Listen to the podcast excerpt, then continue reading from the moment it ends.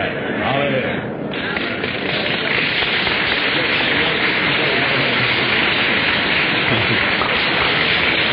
Thank you.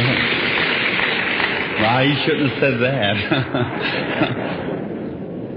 now, to you, dear strangers, he was just making, trying to make me feel a little more encouraged to stand up here. That was all. I don't even claim to be a preacher. I just like to get around where there is preachers, and I mine is praying for the sick. And um, I'm happy to be here this afternoon to to see this audience and to feel the Spirit of the Lord here, and to enjoying those blessings since last evening. I was noticing in the last evening service those cripples and sitting in those wheelchairs, how they got up walked out of those wheelchairs. And I, now they're not here. I don't see a one of them this, this afternoon. Not a one that was there as I see, knowingly. But I noticed one thing. Just the ones that was dealt with the longest was the first ones got up. Did you notice that? The very first ones that got up. And um, there's something about it that I don't understand. And since last night, I've been praying to wonder what that, why, why would that? So you pray with me God will make it known. Now, I thank you all so much for the missionary offering for this afternoon. If our Lord tarries and permits me, I want to go over to Africa and then we come back to to India and from there to Jerusalem to in this next missionary tour. And my heart is bleeding for all those countries. Sister Hall was saying, she said, none of that for me over way in there. That I don't think I, I said, fleshly speaking, I don't desire it, but there's something back there that's making me go. See, just, it's making me go. And with the love for those who need Christ, I want to go. I got a, a book from Africa not long ago, and it's, it's a colored man, old. He said, "White man, white man, where was your father?" He said, "Here I'm old and dull at mine, and I've just now learned of Jesus. If I would have known him earlier, I could tuck him to my tribes." And I thought, well, I won't have to answer for my father's generation, but I will have to answer for mine, for what I do.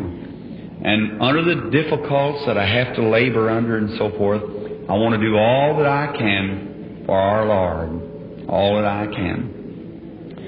As far as I know of in human life, I only have uh, thanking God as far as health and everything, knowing that I was once the blind man and and are so blind they had to lead me around. And my eyesight's 20/20 now. And so I I was once real sick. I couldn't eat nothing. and Stomach trouble so bad. And I'm healthy and happy. Can eat anything. There's only one thing that bothers me that I know of, and there's none of us perfect. We know that. And that is the meetings when they carry a little long. It puts such a mental, uh, nervous strain on me because you're just on the point at any moment. See, in my meetings, they're setting hundreds, sometimes in big meetings where as many thousands gather, of critics that would just trying their best to find one thing to talk about. And I'm conscious of that when that's coming against me. Then the Holy Spirit moving down to be able to know what's wrong with the people. And I know that He knows all things, and that under a few minutes under that, oh my, it'll take more off of you than you could uh, hit with a sledgehammer and rock pile for two days straight without even laying down and resting. You know, according to modern science, that speaking, ministers who just speaking to an audience of people takes more strength for them in 20 minutes of speaking than eight hours in physical labor. That's what a, a teardown. Now multiply that by about 100, and you get some conception of what it is. And so that's the thing that I desire all you dear Christian people to pray for me. That God will somehow, I don't know, I once wondered how he could, uh, how he got tired and being the Son of God, but I know now what it is. It's a, it isn't a, it isn't a physical strain. It's a more or less, I'd say, a mental strain, nerve and mental. See, it it moves over you, and you're just at the age coming in the meeting, not this afternoon, but at night time. There sits one out there. Maybe I, maybe here sits a poor person with a cancer sitting there. Just one word will do the work. Here come a minister up a few moments ago, sitting over here, an aged man that had a growth on his lips. He told me he had been preaching, I believe, nearly 40 years, and a Pentecostal preacher for 40 years, and said I told him all about his conditions in the line somewhere, and God taking that thing off his mouth, and there he sits, you see. And, um, and I thought that man was preaching the gospel before I was born. And here, come up here, I just one word, you're the congressman, Mr. Upshaw, from the Congress of the United States, sitting here in England for 66 years. And me standing here under inspiration and seeing a vision when the man had just been brought in of where he was and what he done and what happened. And here he is today, walking around like the rest of them. See? That's sat under things for years. And last evening I watched that woman laying there that was bound with arthritis. I was told when they brought her in, taking three men to bring her in there, she was uh, how she was, and how that there she, after dealing with her a little while, going down there and laying hands on her, she got up. Here's said a woman in a wheelchair, her feet hanging down, and such a condition there. And I, I talked to her, and while speaking to her, the Holy Spirit began to reveal to her. And, and I said, now in a few moments, and I go to the platform, now, if I look down at you, I want you to obey what I tell you. And when I got the platform, up she got out of the wheelchair. There she was. You know. Well, now those things is what makes. Uh, did you know that most all poets and and prophets and so forth are considered neurotics? Did you know that? You, you don't believe that, but I'm going to, I'll prove it to you.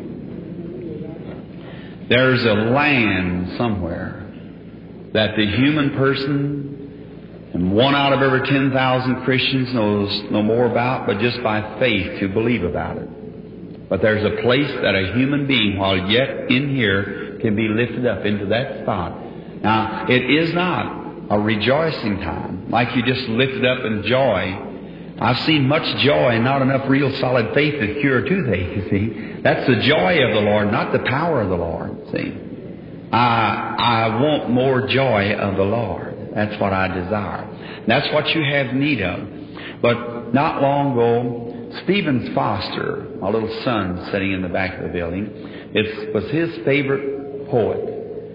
Many of you know Stephen Foster, know of him. He gave America some of its best folk songs it ever had.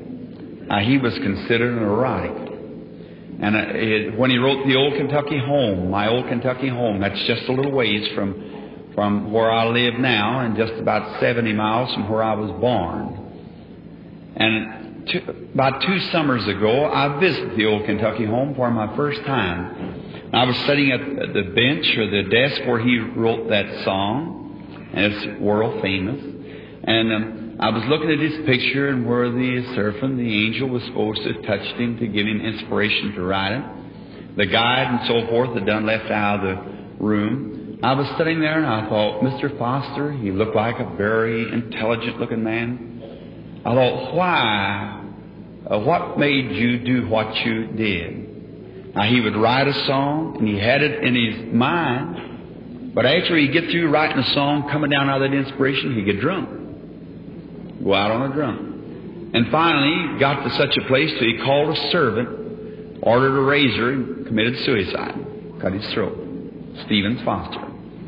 Not long ago, I stood by the side of William Cowper's grave. He wrote, There is a fountain filled with blood drawing from Emmanuel's veins when sinners plunge beneath the flood, lose all their guilty stains. In London, England, and I stood there by his grave, and I laid my hand over on the tombstone, and I thought, God, rest your gallant soul. I thought, Mr. Cowper, why were you considered a neurotic? You know, after he wrote that song, There is a fountain filled with blood drawn from Emmanuel's veins, he came out of that inspiration and got, went down to the, to a cab, tried to find the river to commit suicide, to drown himself in the river. William Cowper. That's his history right there, but it's great. Then I remember the prophet Jonah, how that he was going down to Nineveh, taking a ship to Tarshish, and the inspiration of God fell upon him, and he went out and gave his prophecy before Nineveh where God sent him, and he even put sackcloth on the cattle on the hills. And God spared that great city and such inspiration. Then went up and sat down under a gourd or a tree and prayed for God to take his life. Is that right?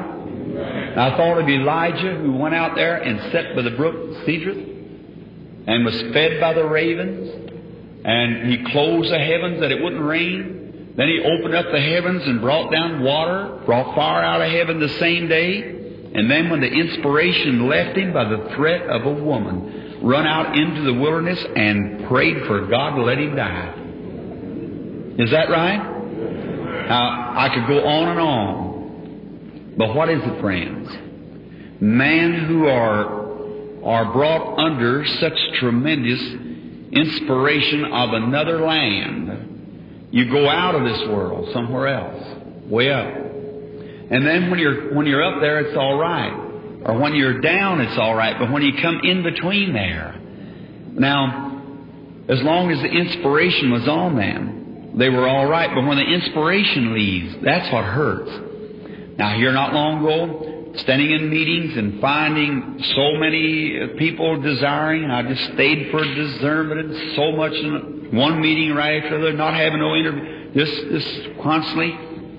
And for eight months, I couldn't get up or down. I stayed right in between there. You know the time it was. When they rushed me everywhere, even to the Mayo's Clinic said, there's not an earthly chance for him. That's right. See? Now, uh, when it's you're up or down, when you get down, while you seem to be all right, when you're up, but in between there, that's what hurts. And now, what does this all say? It all says this, friend, that there's a land beyond the river somewhere. Way yonder somewhere that we're going to. It's heavenly there. So, we do not understand those things, but misunderstood, but we try to do the best that we can for the betterment of human beings by Jesus Christ while we have time to work. And I desire your prayers for me, uh, that I will maintain the strength since the time of that. I have been healthier than I ever was in all my life. More healthier. I never weighed over 135 pounds in my life, I weigh 155 now. See? And because I, I took Christ, I promised Him that I'd never abuse myself anymore like that. I would, I'd, when I got tired and so forth, I'd leave. I didn't care what the meeting was doing. I'd come apart into the wilderness and rest a while. See, and then go out again somewhere. But under management and so forth, where they've got these itineraries made up, and you have to get the auditoriums. It just certainly keeps you pushing like that to go to keep it up. So God bless you. One word I want to say about someone asked us about if I would speak the time that our, our baby was born. Mrs. Kopp just told me she just received a letter from my a dear little wife at home. If there's anybody of the Branham family that deserves credit, it's the, the my wife, Miss Branham. She's a lovely little character. I wished I could have brought her with me, but I can't because the baby was too young. I went for her to bring her here. I want you to meet her. Sometime on my return, I hope to be able to bring her. She's only, uh, thank you. Thank you. I appreciate that. And she's 30 years old, almost white gray. And five years ago, her hair was as black as it could be, but you sit at the phone where sometimes 60 long distance calls an hour, day and night, and at the door where this, that, and the home I. It won't take it long till things will change. But friend, I say this with her, we're only sorry that we haven't got a thousand lives to give for Him who gave His life for us. That's right. The public sometimes you have your individual case to deal with, but when in this case, in the spirit line, you've got the literally millions pulling to you. See there, and there, it's more than what people think it is. I had prayed so earnestly, reading in my Bible one day after I'd come back from overseas. My first wife died many years ago. We lived together three years. Two little children was born in our family. One of them remains, is at the back of the building now. Our little boy, the little girl, died with the mother. I was single for several years. Her begging at her death never to live single, but to get some good Christian girl who would take care of the children. Not knowing that the baby would be buried in her arms, but it died immediately after her. A few hours which was perfectly healthy at the time of her going. I lived single for several years, and my little boy entered school. I, I got married again. And we lived together four years, and God gave back another little lump of sugar. My little girl, little Sharon that was taken from me, He gave me a, a little Rebecca. And I love her with all my heart. And I feel that God sent her. She's the very living image of the other little girl. And then seemed like she was going to have no more children. Four more years has passed. And when I come back from overseas, I was reading in Cleveland, Ohio, or not Cleveland, but I believe it was um, Minneapolis, taking the Old Testament a subject to read, and I was reading of Joseph, and he just outstands to me, Joseph does, of all the patriarchs. I got down on my knees and I asked our Lord if He would give us another child. Possible, give us a little boy. I would name him Joseph if He would give me another little boy. Immediately after that, about a month or so, I knew my wife was to be mother. I looked forward for the coming of a little boy, Joseph. And when I, he was born, or to be born, I said here at the tabernacle, you all sent so many nice presents and things which will always be remembered in our hearts. And I'm sure the Heavenly Father has a record of everything up there. And I pray that He'll bless you. And I wanted to go home to go to meet the child to see what would happen. I wanted him to take my place. I wanted someone to take my place that I would know that the mantle would be on my children if it could. And there's always been a little place out there if I could just press over. I see things in part. But I, it seemed like I'm just living in a little tributary to a great lake just beyond. And I always thought if I could just get past that one place, oh my. And maybe I, my background's being so sinful, as I explained it, my people are all sinners before me. And I was raised in a sinful home. And then trying to keep myself from sin at that time as much as I knew how. I thought maybe God would let my children uh, come in to the blessing, the full blessing, and maybe my little boy would fully be a, a prophet sent from God. I prayed to that. When I went to meet the little a baby as a nurse from Mayos had been healed of a cancer a few years ago, given up to die. She was our nurse. When the the baby was brought and it come to meet it, instead of the spirit falling to the baby, it fell back this way again. And I, I believe it's just ahead of me.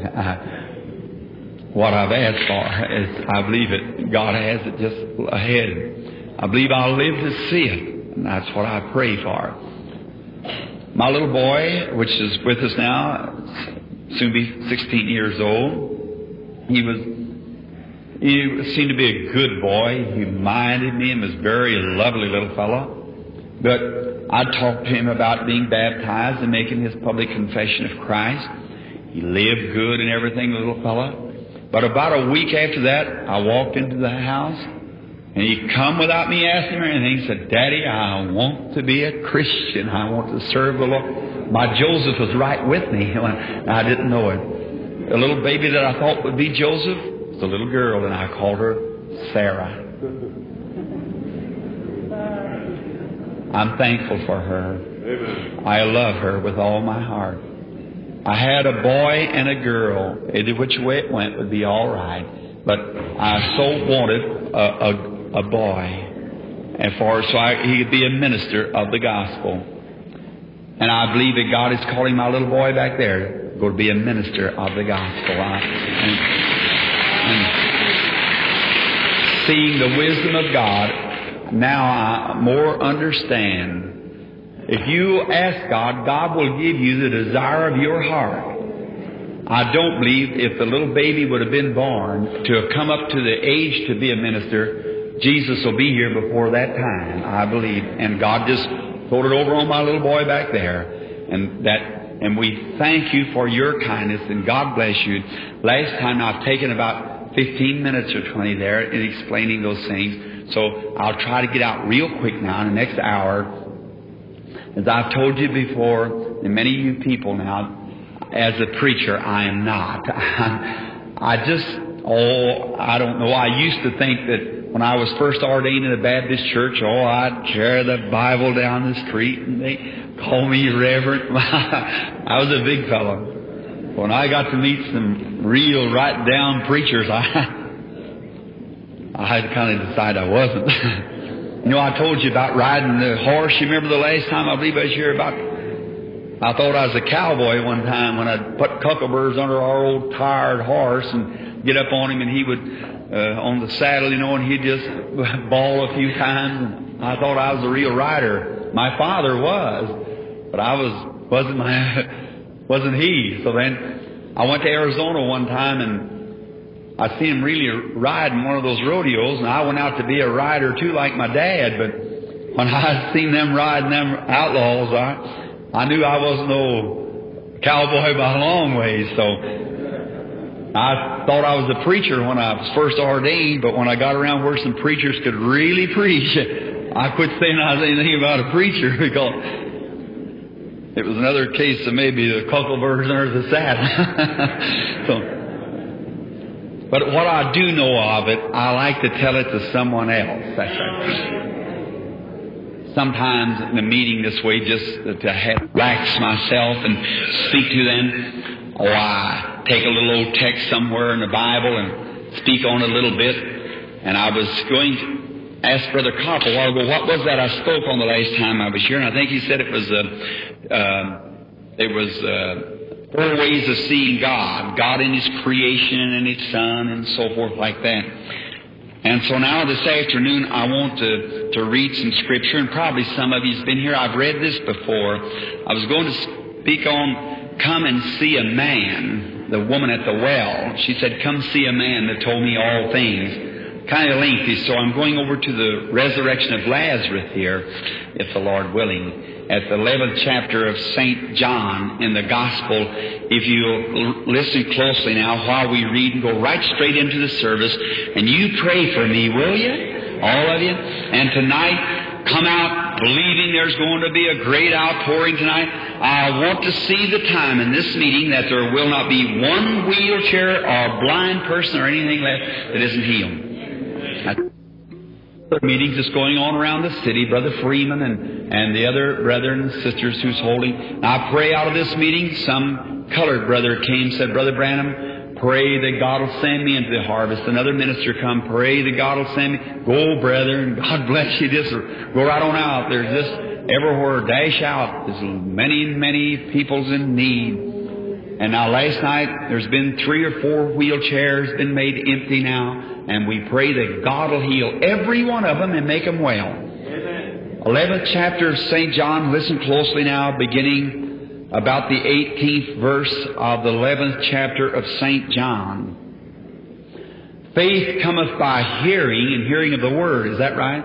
Read the Word. Now you can mark it if you like to refer back to this scripture, and I'll try my best watching the clock to be out within 40 minutes or 45, 50 minutes, somewhere along there if possible. Now, the 18th verse we, we begin reading. Now Bethany was nigh unto Jerusalem about 15 furlongs off. And many of the Jews came to Martha and Mary to comfort them concerning their brother. When Martha, as soon as she had heard that Jesus was coming, went and met him, but Mary sat still in the house. Then said Martha unto Jesus, Lord, if thou hadst been here, my brother had not died. But I know that even now, whatsoever thou wilt ask God, God will give it thee. I like that, don't you? Even now, whatever you ask God, God will do it. No matter what's happened, what you ask God now, God will do it. Jesus said unto her, Thy brother sh- shall rise again. When that kind of faith comes, something has to happen. Martha said unto him, I know that he shall rise again in the resurrection at the last day. Jesus said unto her, I am the resurrection and the life. He that believeth in me, though he were dead, yet shall he live. And whosoever liveth and believeth in me shall never die. Believest thou this? She said unto him, Yea, Lord, I believe that thou art the Christ, the Son of God, which come into the world. Let's bow our heads just a moment. Our Heavenly Father, many years has passed since these words were first written since this scene took place down there in a lonely little graveyard where two broken-hearted sisters and loved ones weeping. But way down beyond the tears, there was an expression in their heart to believe that God's prophet stood on the earth, the Son of God, and was able to deliver to them the desire of their heart. And we this afternoon, after many years, and these things are written that we might understand, we too believe that God will withhold no good thing from them that walk upright before Him. He'll give us the desire of our heart. And you know my desire this afternoon. You know the desire on every heart in this building this afternoon. And Father, while we're hearing this healing campaign, if it should be called such, we pray, God, that in this hour, while I'm to speak on faith, I pray that faith will move over this audience and there'll be such a great a response to it that the cripples will just get right up out of their chairs and walk out. The blinds will throw down their canes and raise up and receive their sight. Cancers will vanish and sin will fly from the sinners. Backsliders will rush to the altar. Grant it, Lord. May there be such a great hour now that we've never seen before. Grant it, Father, because we ask it for your glory in the name of your beloved child, Jesus Christ. Amen.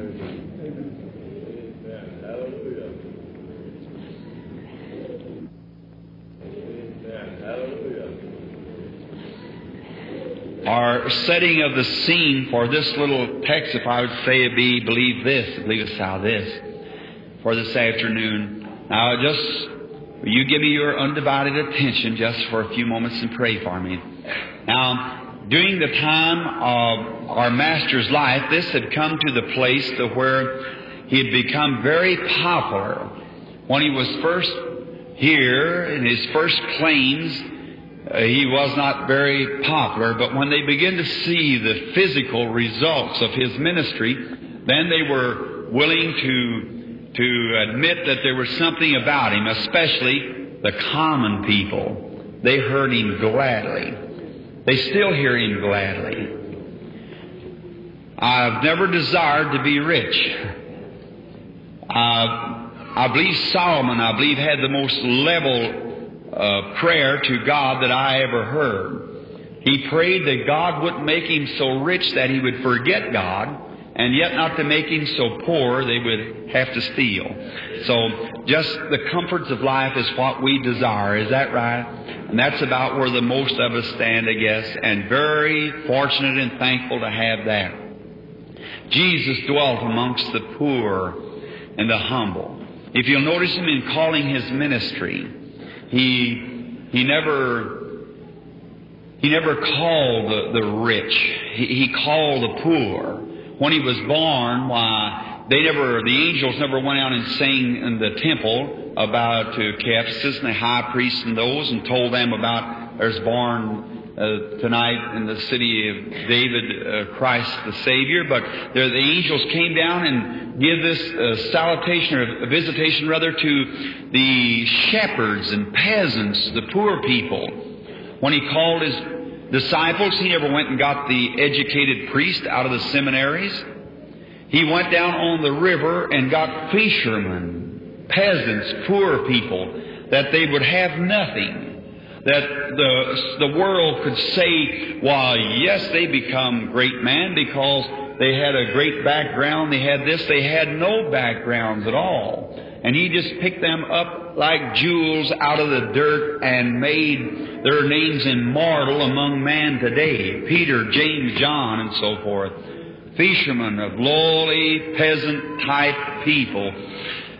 And I'm so glad that God still deals with poor people and common people, for we don't have much of this world's goods. We don't desire uh, this world's goods. If there's anything that we ought to not to desire is too much of these things, just enough to live by. That's all. If I'd probably taken the money that had been offered me, I'd be an independent rich man.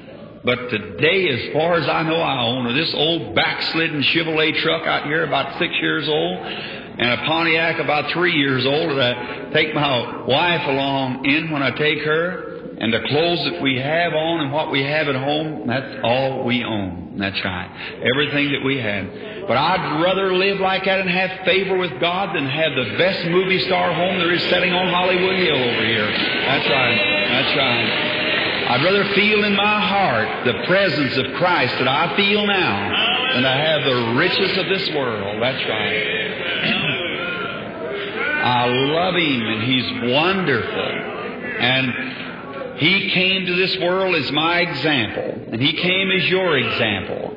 To be, to just be content with such as we have. And when He was born in the world, He had a, a, a hard start. When he was born, he was born in a manger. In a barn, could you imagine a birth of that type? No lower birth could be, I don't expect, than to be born in a manger. And before he even got here, it was tacked on to him of being a legitimate child. That he was absolutely a, a, an illegitimate child that Joseph was his father and he was going to be born out of holy wedlock. And that was not uh, nothing but just Joseph's boy. Now that, and you know, that old curse hasn't left today. Many people actually believe that. Well, here not long ago, I was up in the mountains where I go for a little retreat to rest and hunt. And I was up there and there's a, a man, a cowboy, riding along with me, the rancher, and I'd met him and he said, um, I was hunting and he said, well, get on my horse here, ride along. He said, where are you from? And I said, Indiana. It's been a few years ago, and he said, What do you do for a living? I said, I'm a game warden. He said, Well, they're not welcome in this country. I said, Well, I'm here. and he said, I said, that's what I do as to make a living, but I said, otherwise I'm a preacher. He looked, I said, a what? And I said, a preacher. Said, you look too intelligent for that. And I said, I said, well, I said, I tell you, I said, I, I, I think that's a mark of intelligence. And so he said, uh, oh, he said, you don't believe that story, do you? I said, yes, sir. I believe it with all my heart. He said, Do you really believe that he was uh, the virgin birth as it was said? I said, Yes, sir. I really believe it. Well, we went arguing along about it for a long time, and he, he said, Well, that couldn't be so, preacher. He said, That's against all scientific. Uh, it's against all sciences. It can't be so.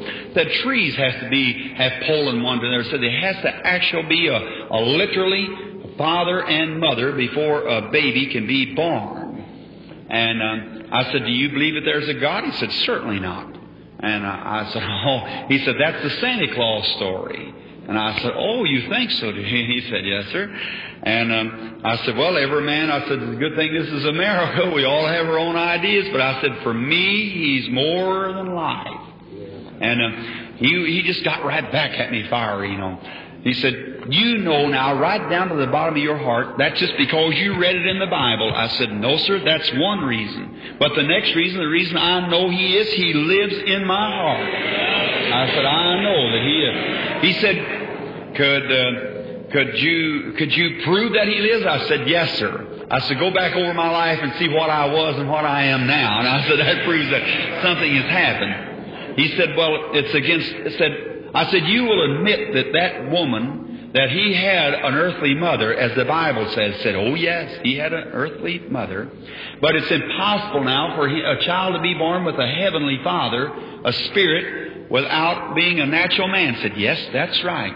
I said, Well, I want to ask you something. If that's, if he, if you admit he had a mother, and he couldn't have a, a supernatural being for a father, then how did the first man get here without father or mother. How did he ever let him be monkey, tadpole, whatever you want to call him? How did he get here? He had to have a pappy and mammy from somewhere. Isn't that right? He had to have. He walked on, went on a little farther right along, and after a while, I said, "Can you answer me where the first man come from?" He walked, rode on a little piece. And after a while, he pulled his big hat down over his eyes. I didn't know what he was doing. I looked, he looked sideways, he's looking towards them snow peak mountains. We were up there hunting. The tears are dropping off his cheeks. He looked around at me and said, I lift up my head into the hills, and whence cometh my help? My help cometh from the Lord. He rode back there with his horse and put his arms around me and said, Preacher, I got respects for you. Amen. He said, There's been a lot of preachers up here that come and tell me. He said, I want to find one man that really believed it was so. I said, I believe it with all my heart. We go up there hunting. And we sleep out on the snow, and at nighttime, after the day is over, we've been different places coming in. And I usually go up in June sometime. I won't this year. And salting the cattle when they're around, they're putting out the salt and things. I ride right with them. Then when we all around through the daytime, and at night, he pulls his camp bag right up next to me and everybody gets asleep. And he reached over, got my hand, he says, Parson, said, isn't he wonderful? oh, hallelujah. Yes, sir, brother. He's still the Lord Jesus. You know, springtime here in California now. I'm amazed of a morning to hear those birds and doves out there, how they're mating and fixing their nest. And I just think that bird could lay a whole nest full of eggs. And no matter how much she would hover them eggs and try to keep them warm, if she hasn't been with the male bird, they'll never hatch. They'll lay right there and rot in the nest. Isn't that right? And friends, that's and we know that the germ of life comes from the male sex. You're your mother's flesh, but your father's blood. Life comes from the male sex. A hen can lay an egg or a bird and it won't hatch.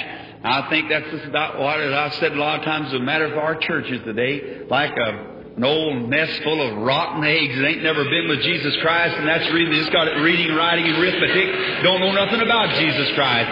Might as well dump the nest out and start over again, don't you think so? It's time to get an old-fashioned Holy Ghost church, somebody that's been in contact with God, got a born-again experience so they can stand for what they know it's right. Right. Said a while ago, someone said something about Peter on the day of Pentecost. Well, listen, I've been along these Holy Ghost meetings now for some five years. And Peter said on the day of Pentecost, this is that. And if this ain't that, I'm going to keep this till that comes. I'll tell you that. You can criticize and say what you want to. But I believe it's a real old-fashioned baptism of the Holy Ghost, just exactly like it was on the day of Pentecost. Amen. Oh my, I can see our Master when He come with that blackness behind him and saying that he was a illegitimate child. But God sent a warning always before the coming. He sent a man by the name of, of John the Baptist. He was a great forerunner of Jesus. God always sends a forerunning before some great event. Whenever you see angels will come to the earth, for instance, maybe the angel that deals with God's humble servant here. That's a minor, no doubt, angel of healing or something. or the spirit of some great something. It's, it's here, one of God's attributes. I do not know who He is. But when you hear of Gabriel coming to the earth, something's going to happen, man. Gabriel announced the first coming of Jesus, and he will announce the second coming of Jesus. Gabriel, the great archangel who stands in the presence of his majesty. How marvelous. Now, I could think of when Zechariah, God setting himself in order, getting his church ready. Zechariah, the great high priest, or great priest rather, he was to burn incense. He had a home that was consecrated to God. God, give us some more homes like that. Yes, sir. They believed God and waited on God. And Elizabeth, his wife, was barren. She's way past the age now, and she was barren. And down did prayed for years for God to give them children. But seemingly he had not done it. Sometimes God holds off to the very last moment just to see what you'll do about it. Oh my, I feel kind of religious right now. I really do. when I think of His goodness, how that many times that He holds it right off to the last moment to see what you'll do about it. Down in Babylon, if I can jump back for a minute, thinking down there that how that the Hebrew children, He let them get right up to step off into the fiery furnace before He ever showed a hand. Is that right? Shadrach, Meshach, and Abednego. There they was, they had purposed in their heart that they wouldn't bow down to the king's image. And he let them come right up to the last moment. Let's just look at that just for a moment. It's a little the lesson. But let's look, God waiting to the last moment. No doubt, brother, you've been in that chair a long time, but God may be waiting to the last moment. See what you're going to do about it. Maybe you're sitting there too, sister. It may be just waiting to the last moment. Maybe this is it. I can see Shadrach, Meshach, and Abednego say, You can burn us, you can do what you want to, but we're going to hold fast to that what's right. And you today, you can make fun of me, call me holy roller, whatever you want to, but I'll hold to God's unchanging hand. If He can bring one from a wheelchair, if He can bring the Congressman of the United States from a cripple from 66 years to a perfect well man, He can do me the same way. Though it linger, yet will it speak the vision will speak, it has to. He that readeth, let him run. Notice, then when it come down to that great hour, I can see King Nebuchadnezzar representing the world saying, all right, we'll just burn some of that religion out of him. You know, that he may not be called Nebuchadnezzar today, but he's still in the earth. His influence, the laugh, burn it out, mockery, and said, We'll just take some of that religion out of him. We'll heat the furnace seven times hotter than it ever was hot. And I can see Shadrach, Meshach, and Abednego in a prayer meeting knowing God was able. There they go. On the death march the next day, the king sets up and says, Now we'll see what takes place. When we put the heat on them, they'll deny it then like the rest of them. Don't you think the devil ain't here to put the heat on you when you claim your healing or salvation or the baptism of the Holy Ghost? He'll throw the heat to you. Yes, He will. Then when they got to that great hour, walking up the gangplank as it was to drop off into this furnace, seven times hotter than it ever was hot. Notice, I hear Shadrach say, Meshach, you sure you prayed through? Oh my. You better know it. You say, yes, I prayed through. Take a hold of hands and here they go walking on up up to the very next to the last step, man began to get fainty from that hot heat coming out of there, the intense heat of the foundry, or pushing them on up into there, or this furnace rather, with these spears. Looks like God is forsaken and turned his back upon his people. No answer to prayer, no nothing. Fainty, sickly, stagger not on up, going into the furnace, standing firm on their conviction. God is able to deliver us from this fiery furnace, but nevertheless, going right on when the heat's on. Amen. That's the way it was, Congressman. You said, don't give up. All right, stay right there. God is able to deliver us from this fiery furnace. Just a few more steps. Can see Shadrach look out at Abednego to see the last time before they step into the furnace. Looks like pretty dark, doesn't it? The picture I'm painting. Let's turn our camera now. Amen. All the time there's something going on down here, there's something going on up there at the same time. Amen. We only look to the earthly side, but let's look up there. My, I can see him sitting there in his majesty. Oh my. His kingly priestly garments hanging around him.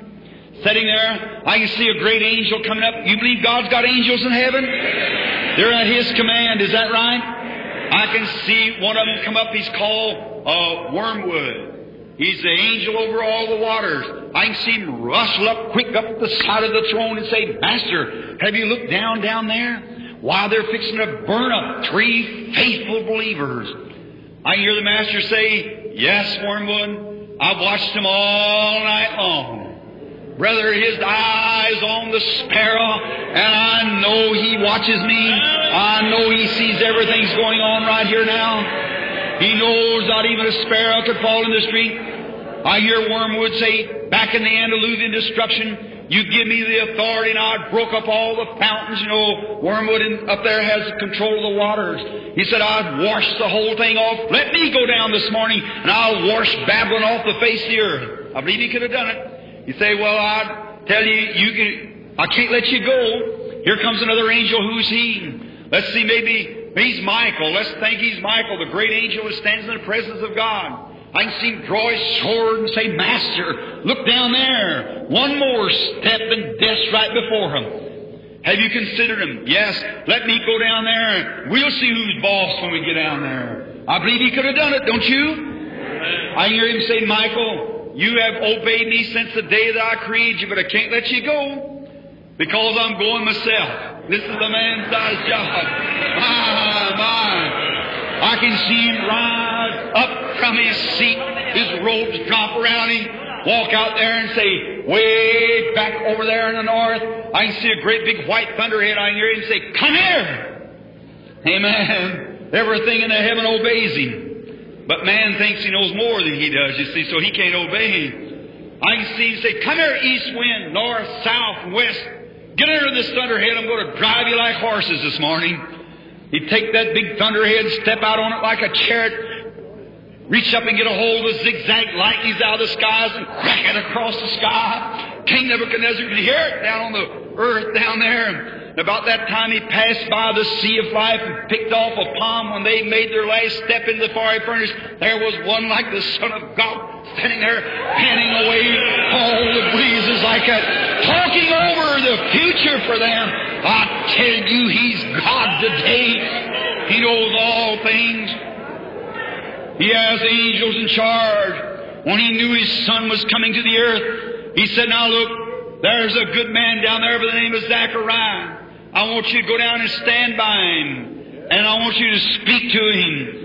And I can see Zachariah going now. He's down at, at the temple. He's uh, making his wave here before the altar, burning incense. The people in the congregation was praying. And as he turned, there stood Gabriel. Oh my. Standing by his side. Said Zachariah, Fear not. Hallelujah. That's the word. Fear not. You got faith in God. Stand pat. God will do it. Now, I'm not excited. I just feel a little good. See? Notice. I get a little noisy, but I don't mean nothing by it. If you felt like I did, you'd be noisy too, maybe. Look. All right, I can prove anything without emotion is dead. So if your religion hasn't got any emotion about it, bury it somewhere and get one that's got some life in it. Amen. That's right. Now, notice, I can hear him say now, oh, when you go home at the days of this administration here, you're going home and your wife is going to bring a child and you'll call his name John. Now notice that man who had read the Bible over and over, prayed and so forth for God to give him children, how could these things be? And he said, Because you have doubted my word, I'm Gabriel. My words will be fulfilled in their season. Hallelujah. Oh, when he speaks it, when he sends an ordained angel out of heaven, it has to come to pass. Amen. Said, I'm Gabriel. Because you've doubted my word, you'll be dumb till the day the baby's born. My word will be fulfilled anyhow. Amen. All right. And when he come out and beckoned to the people, he went home after the days of the ministration, and his wife conceived. Now look, he ought to have believed that there was Sarah and Hannah and many examples in the Bible that showed it had been before, but he doubted it in his individual case. Now to you people here in a wheelchair, if those people here last night walked from a wheelchair, if this man from a crippled bed and so forth for all those years, it's so in your case. Amen. Amen. Glory. All right. Notice, there he was. He went home, and after the days, his wife conceived, and if the, when she's about six months along, something like that, then God sent Gabriel back again. Amen. Here he comes. I see a little old girl living down there in Nazareth, just uh, uh, out of a poor, humble family. And her name was Mary, about 18 years old, engaged to a man that had been married before, had some children, and here they come along. She's walking, maybe it's wash day. She's got the water on her head, maybe it's Oriental type packing water from the well, and all at once a big bright light flashed before her. And there in the bright light stood Gabriel, the angel of God, said, Hail Mary, blessed art thou among women. You found favor with God, and you're going to have a child knowing no man, and he'll be called the Son of God. Look, the priest doubted Gabriel's word, but Mary, and he had something to believe that had happened before that time. But Mary didn't have nothing, never a baby had been born without uh, being like man and wife. But she was going to have a baby by the Holy Spirit. And instead of doubting she said, Behold the handsmaid of the Lord, be it unto me according to thy word. Hallelujah! Oh, that's what we need is some more Marys. Take God at His word. Hallelujah. She didn't wait till she felt right. She started right then testifying she's going to have a baby. Hallelujah. As soon as God's word sinks in your heart, get up and give the testimonies. And hallelujah. That's it. When God takes the Holy Spirit and brings that word to you and makes it alive to you, a reality that your faith, stand up and claim it. You don't have to feel nothing, see nothing, or nothing. You have to believe something. Amen. I'm not amening myself, but it means so be it. All right. Watch this. There he is. She said, Behold, the handsmaid of the Lord. Be it unto me according to thy word. She took him at his word and began to rejoice. She had to testify about it. And as soon as real, genuine Christian faith anchors in a person's heart, let them be bound in a wheelchair, blind, whatever it is, they'll tell it. Amen. That's right, I'm healed. How do you know you are? Jesus said so, and I believe it. There you are. Yes! Oh, I like to throw that in the devil's face. When he stood there, Mayos and Mayos and a group of doctors around me said, Reverend Branham, you're finished. Jesus said, I'll heal you. Hallelujah. I took him at his word. Yes. He hates me. I know he does. But Christ loves me because he redeemed me. Right. Yes, I like to push it back at him every time I get a chance. He said, You don't feel any better than you ever felt when I come out of there. I said, Oh boy, if you want to hear me praise God, stick around. You'll hear me. yes, sir. I mean to praise Him till death shall set me free. Yes, sir. Let it be little, big, wherever it is. He's worthy of all praise and glory. Oh my. There he was. Took him at his word. She started telling people about it. She heard the angel told her about her cousin. Mary and Elizabeth were cousins. And so she went up out of to Judea to her cousin Elizabeth to tell her the great news and to appreciate the angel's visit to Zachariah. She said, now it's six months with one who was called barren. So I can see Mary going along the road just full of happiness, no sign of life nowhere, nothing at all. She had the promise. That's all she needed. Glory! Oh, I wish you could see it. The promise is all you need. When I spoke to a Baptist bishop, overseer, general overseer of the conference, he said, Reverend Branham, aren't you ashamed to make such statements as that? I said, No, sir. You think that you, I said, I can, for Christ promised it. Hallelujah. Mine, I believe in it. Christ died that I could have that privilege. Today I stand still on it. Hallelujah. Hallelujah. Yes, sir. Mine because He gave it to me. He died and He sent the Holy Ghost to persuade me to take it. And it's mine and it's yours. Every redemptive blessing of the Bible belongs to you. Amen. Hallelujah. Glory. All right. I see her go up there now, and Elizabeth, her cousin, sees her coming. She's so happy along. And here comes Elizabeth out to meet her. Oh my. She puts her arms around her and hugs her and says, Oh, I'm so happy. And uh, so forth like that. They had love for one another in them days. We lost that now. That's right. There's no more love among people hardly. That's just the saints of God. Well, it used to be down on the farm down there, if we run out of money, we could go over to the neighbor and borrow $50 maybe till we harvest. That's right. There's no more love among people hardly. That's just the saints of God. Hallelujah. The Bible said Jesus Christ is the same yesterday, today, and forever. He was a man when he come down off the mountain that night hungry. And he was looking for something to eat around a fig tree. He was a man but he was hungry. But when he took five biscuits and fed 5,000, he was God. Hallelujah. That's right. He was a man when he was laying out on the back of that boat that night, so tired from healing the sick and the virtue going out of him, till he was so sleepy till the waves didn't wake him up. The sea, angry, 10,000 devils swore they would drown him that night. He was a man when that little boat like a bottle stopper jumped about on the sea. He was a man when he was laying there asleep. But when he arose, put his foot on the rail of the boat, said, Peace, be still. He was more than a man when he stopped the roaring sea and tired the waves.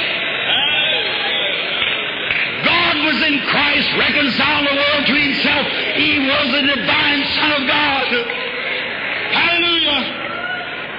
He was a man when he cried for mercy at the cross.